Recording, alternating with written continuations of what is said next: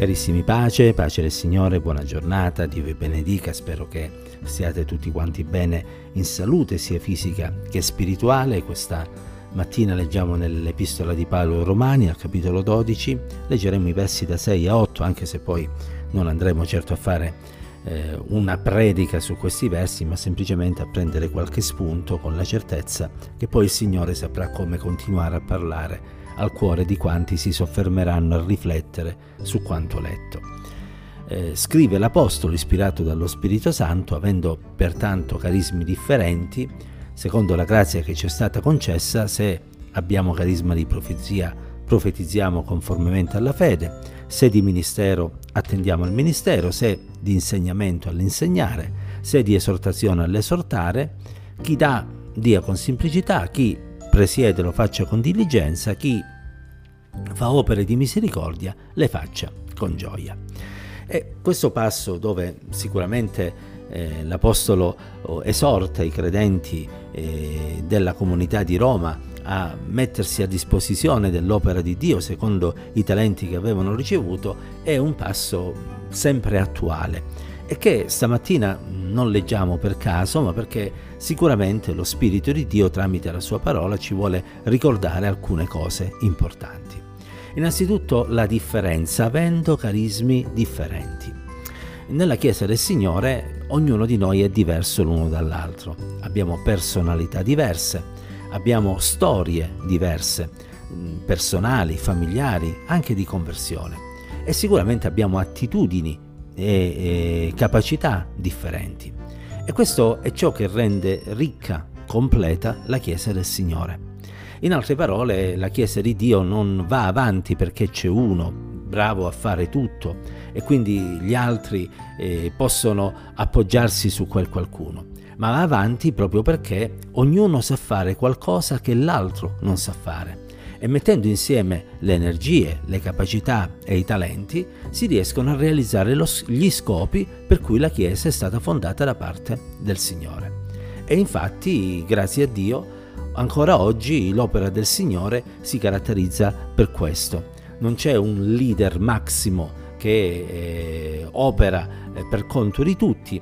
Noi abbiamo un capo e questo capo è Cristo Gesù che ha fondato la Chiesa e poi nella Chiesa ci sono ruoli, servizi diversi, nei quali non, i quali non hanno lo scopo di stabilire delle gerarchie, ma di permettere alla Chiesa di poter essere completa e di poter eh, svolgere il suo compito, che è quello di raggiungere i perduti mediante l'evangelizzazione e di edificarli mediante i culti, gli studi biblici, eccetera. Tutto ciò affinché tutti raggiungiamo la maturità spirituale, la perfetta statura di Cristo Gesù. Allora, stamattina la domanda che voglio porre a te, che mi stai in questo momento ascoltando, domanda che ho posto a me ancora prima è qual è il tuo carisma? Qual è il dono che Dio ti ha dato? eh, qual è la chiamata che hai ricevuto da parte del Signore. Rifletti. E poi voglio farti anche un'altra domanda. Stai usando tutto questo per la gloria di Dio? Perché come abbiamo detto ieri, ciò che viene chiesto a un amministratore è di essere trovato fedele. E quindi se tu hai carisma di, profeti- di profezia, stai profetizzando conformemente alla fede? Se hai una chiamata al ministero, stai attendendo al ministero? Se hai una chiamata all'insegnamento, stai insegnando. Se sei un uomo, una donna chiamata all'esortazione, stai esortando. Stai dando con la semplicità che la parola di Dio richiede. Stai compiendo le opere di misericordia con gioia. Sono domande, domande che sono fondate sui versi che abbiamo letto e che hanno lo scopo proprio di invitarci alla riflessione. Qui nessuno sta giudicando qualcuno, stiamo cercando semplicemente di considerare quella che è la nostra realtà spirituale in modo, se necessario, da porre rimedio a tutte quelle cose che non sono conformi all'insegnamento della parola del Signore. Differenza, quindi, che è il primo mm, spunto che abbiamo preso in considerazione, ma anche il fatto che tutto ciò che viene eh, svolto nella Chiesa del Signore è per la grazia che ci è stata concessa. In altre parole, nessuno di noi deve pensare di essere lui bravo o lei capace. Tutti quanti possiamo fare qualcosa per la gloria di Dio solo per la sua grazia. L'Apostolo Paolo infatti dichiarerà, per la grazia di Dio sono quello che sono. Aggiungerà, ho lavorato più di tutti quanti gli Apostoli, ma non io però, ma la grazia di Dio che è in me. E quindi dobbiamo considerare un motivo di grande privilegio quello di servire il Signore, qualunque sia il servizio che noi stiamo svolgendo. E dobbiamo considerare che proprio in quanto amministratori saremo chiamati a rendere conto di come abbiamo svolto il compito che il Signore ci aveva affidato.